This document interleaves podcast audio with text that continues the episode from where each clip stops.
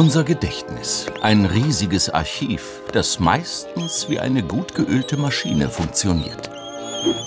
Manchmal aber auch nicht.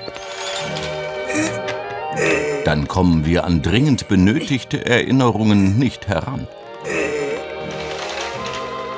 Andere überfallen uns, ohne dass wir es wollen. Und wieder andere verfolgen uns geradezu.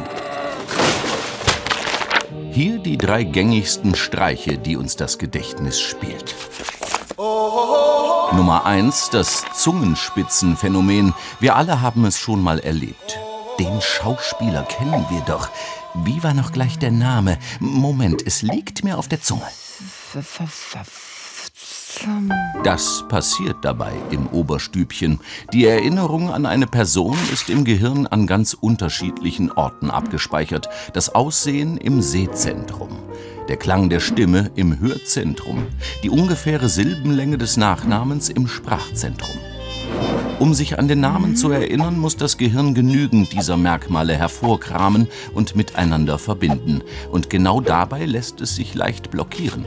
Zum Beispiel von ähnlich klingenden Namen, die schneller abgerufen werden und als Störfaktor wirken.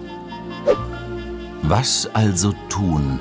Am besten auf ganz andere Gedanken kommen. Das stoppt die Blockade und der gesuchte Name fällt einem irgendwann wieder ein.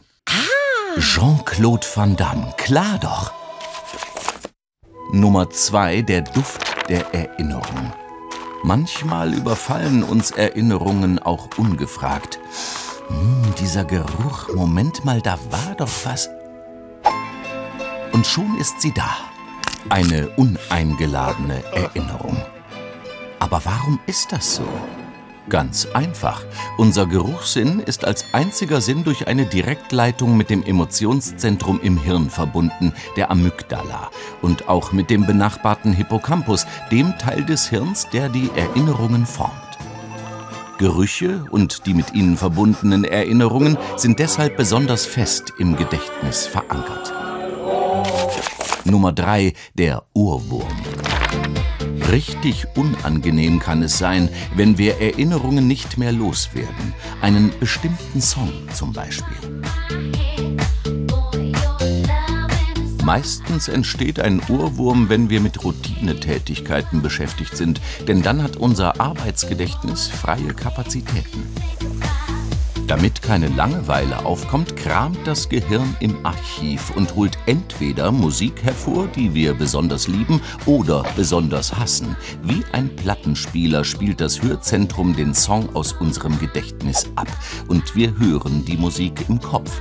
Das wiederum löst einen Reiz aus, der uns zwingt, innerlich mitzusingen. Eine Endlosschleife ist geboren, denn das innerliche Singen führt zu innerlichem Hören, was wiederum das Singen anstößt. Was dagegen hilft?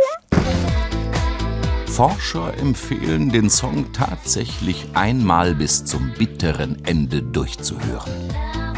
Und danach?